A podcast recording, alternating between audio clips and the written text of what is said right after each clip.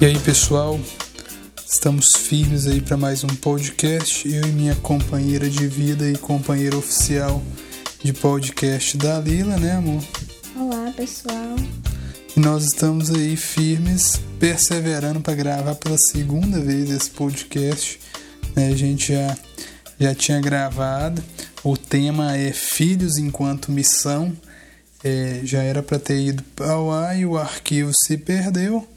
Às vezes é porque você que está escutando precisava de escutar isso, era agora, né? Então prepara o seu coração, abra o seu coração aí, que eu tenho certeza que Deus ele, ele vai falar com você como tem falado comigo e tem falado com a Dalila com toda certeza, né, amor? Isso mesmo. Então, um texto já provocativo, eu acho que é, tá um pouco impopular falar de família na cultura pós-moderna aí, né? A família tradicional virou uma vilã. Quando eu falo de família tradicional, é, é o nome para pai, pai, mãe, pai, homem, mãe, mulher e filhos, né? Isso gera, tem gerado uma certa indignação que não deveria. E o texto de Josué versículo 24, é, aliás, Josué capítulo 24, no versículo 14, né, ele, ele faz um desafio aí para o povo de Israel, quando ele diz: Agora, pois, temei ao Senhor e servi com integridade e com fidelidade. Deitai fora os deuses os quais serviam vossos pais além do Eufrates e no Egito, e servia ao Senhor. No verso 15: Porém, se vos parece mal servir ao Senhor, escolhei hoje a quem sirvais, se aos deuses a quem serviram vossos pais, que estavam da além do Eufrates, ou aos deuses amorreus em cuja terra habitais. Eu e a minha casa serviremos ao Senhor. Esse é um texto popular, mas eu gosto de, de ler esse contexto imediato dele, porque mostra o, o que que Josué estava propondo né, diante de uma idolatria, diante de um descompromisso com o povo. Ele abre o peito e brada que, independente das escolhas que eles tomassem, né, a, a casa dele se comprometeria com o Senhor e eu acho que essa é uma mensagem atual para tempos como esse, que nós vamos precisar de erguer a nossa voz e nos comprometer com o Senhor de verdade. Não é verdade, amor? É verdade. O... Algo que, que me chama atenção quando fala sobre filhos como missão é porque acho que é, a maioria dos casais tem filhos e fica aquela poesia, né, de ter filho é bom demais e a gente sabe que muda demais. Mudou bastante quando quando o ato chegou, né, amor? E a gente viu que o quão importante, o quão crucial é essa dedicação aí numa vida boa que a gente tinha, né, de ficar tempo livre, série para cá, filme para lá. E a gente mudou esse quadro depois que ele chegou, né?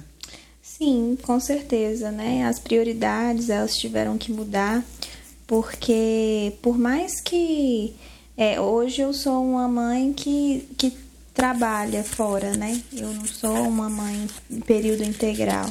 É, você é uma mãe em período integral, ué.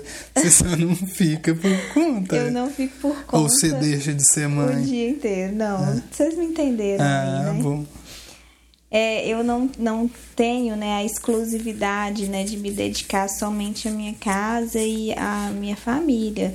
Eu, eu tenho né, minhas atividades fora, inclusive muito, muito serviço, né? Eu não tenho só um tipo de trabalho. Trabalho hoje como advogada, como professora, é, e acabo tendo outras atividades que envolvem.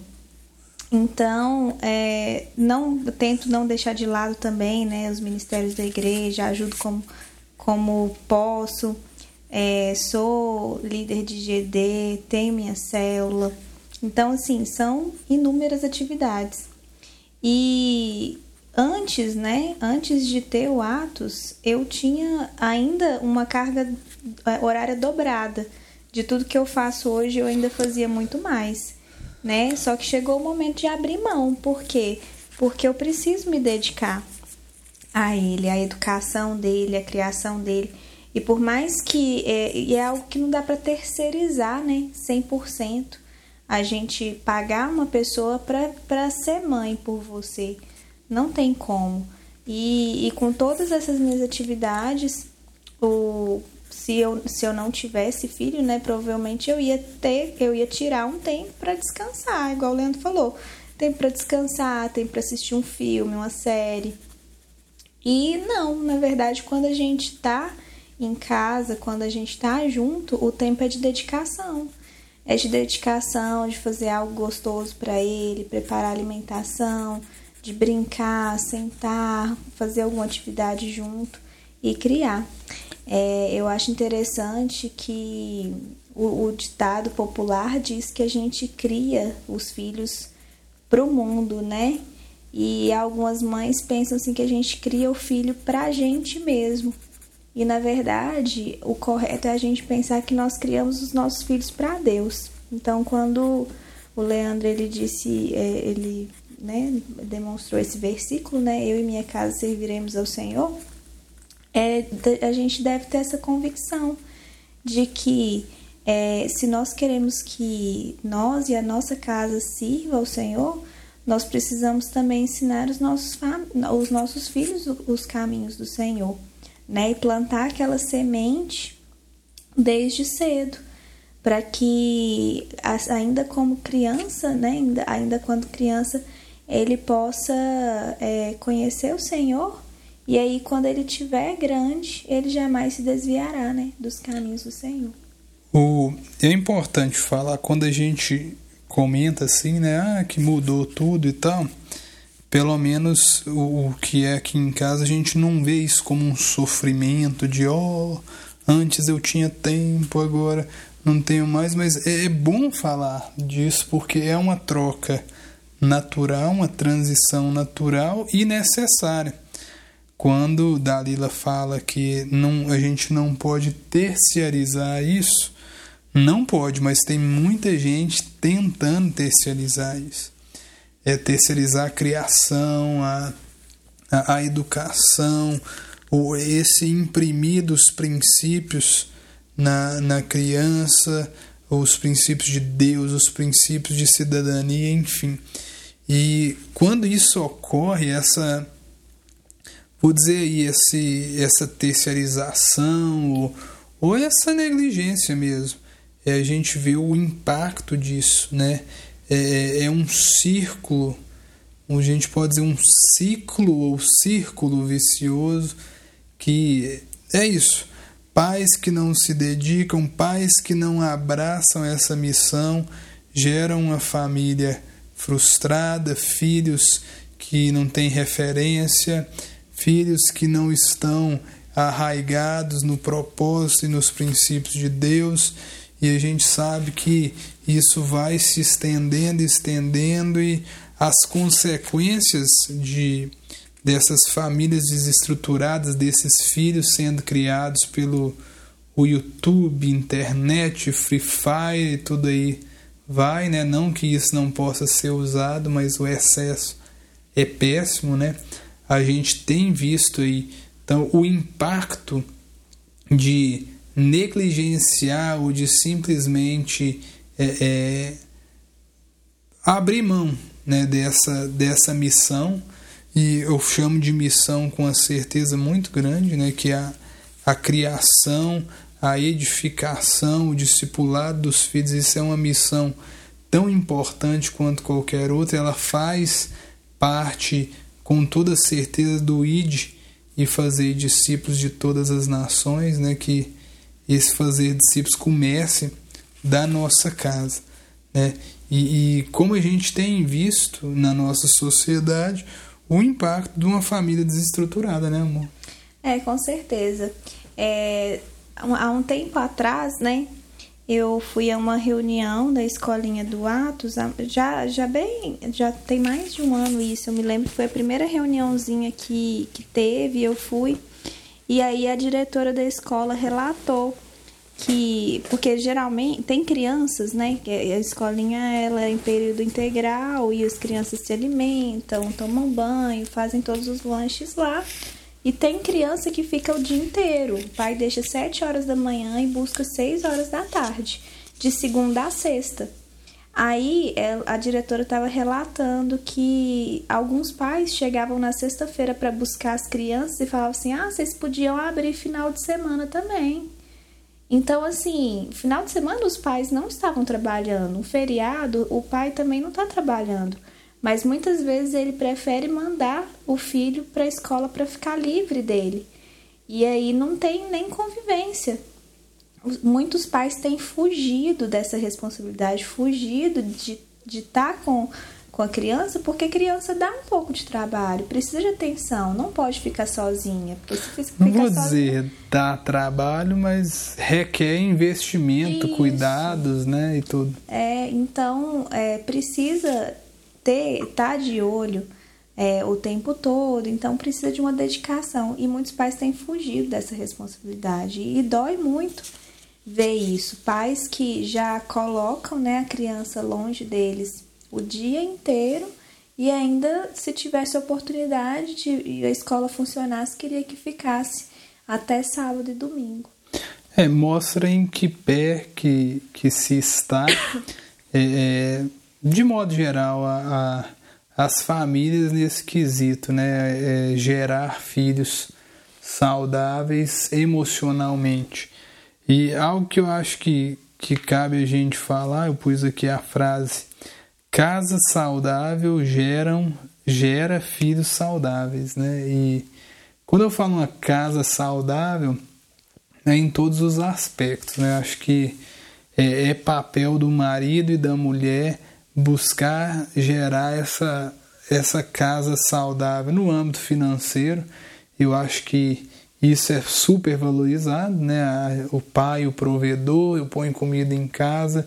Só que isso é um detalhe, né? O casa saudável no âmbito emocional, marido e mulher, eu falo que o maior presente que um pai pode dar para um filho é amar a mãe dele. Né? E da mesma forma, o maior presente que uma mãe pode dar para um filho é amar o pai dele. Se o filho vê esse amor, vê essa, esse ambiente né, de, de amor, de cumplicidade na, dentro de casa, isso vai fazer total diferença para a vida dele, vai é, afirmar a personalidade dele nesse amor, nessa interação dos pais e acho que isso tem sido muito negligenciado. Sim, é algo muito importante que eu vejo na, na criação dos filhos, né? É, é o incentivo dos pais, é a forma correta de falar as coisas. É, muitas crianças elas têm crescido inseguras, né? Inseguras, se sentindo incapazes de fazer as coisas. E por trás dessas crianças inseguras, é, estão pais que, que não, não deixam elas crescerem, né?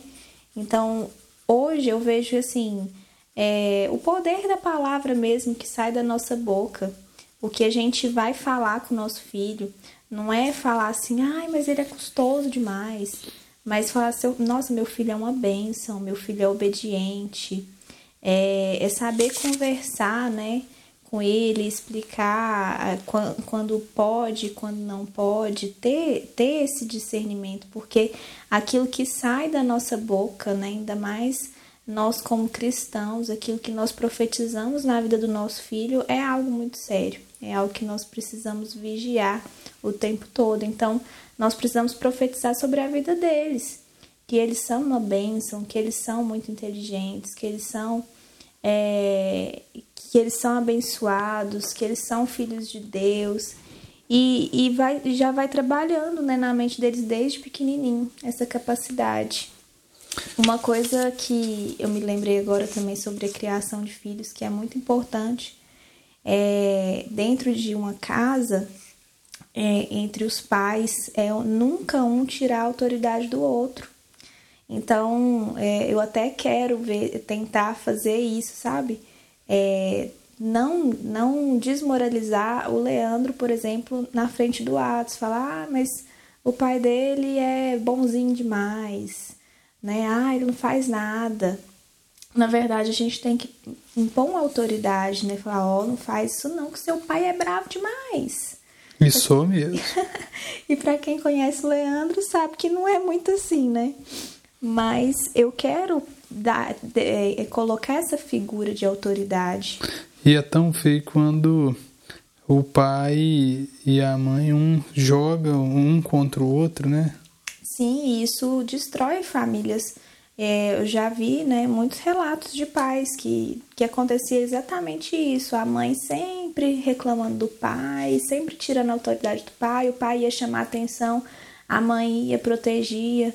E o filho foi, levando, foi sendo levado para caminhos é, errados, né? Depois foi crescendo e quanto mais foi crescendo, e quanto mais a mãe ia cobertando e não ia enxergando ali o, os erros do filho e o pai e não deixava, né, a figura do pai como autoridade é, influenciar na educação, é, ela perdeu o controle.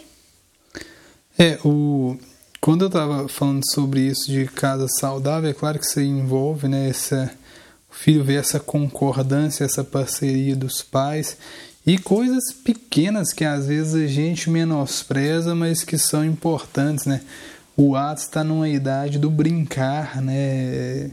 Ou tirar tempo, brincar. Não é comprar o brinquedo caro. E é algo que eu tenho percebido é, é, com criança, ainda mais mais novinha, é que não, não adianta, não é um brinquedo de mil reais. É às vezes a caixa de papelão, mas que vai ser construída junto ali, algo. Então, esse se dedicar ao brincar, né? investir do tempo de chamar, né? Ah, vem cá, vamos pôr comida para os cachorros, né?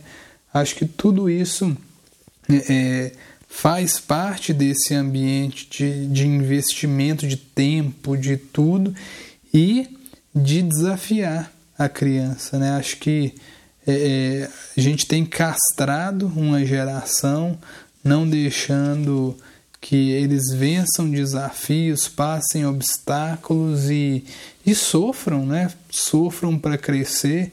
E acho que é um erro né? nessa missão de criar filhos não tem a ver com impedir o sofrimento do filho. E que às vezes esse sofrimento, essa, esse desafio é o que vai fazer com que eles cresçam, com que eles sobressaiam. E é claro que nós estamos falando aqui enquanto, enquanto pais de, de dois anos e dois meses, né? Então é claro que a gente tem muita coisa para vivenciar ainda mas a minha oração é para que nós não sejamos negligentes dentro da nossa casa, que você que está escutando, que talvez falando, eu nem filho tenho, talvez você vai precisar disso daqui a um tempo, quem sabe você não vai ter filho, você, ah não, mas nem casado eu sou, não tem problema, né? Deus te chamou para gerar uma família abençoada e abençoadora por onde ela passar. Né, amor? Isso mesmo. Então, valeu por ter ficado com a gente até aqui. A gente vai finalizar aqui, que espero que esse tema seja benção na sua vida aí. Deus te abençoe e até nosso próximo podcast. Tchau, pessoal. Deus abençoe vocês.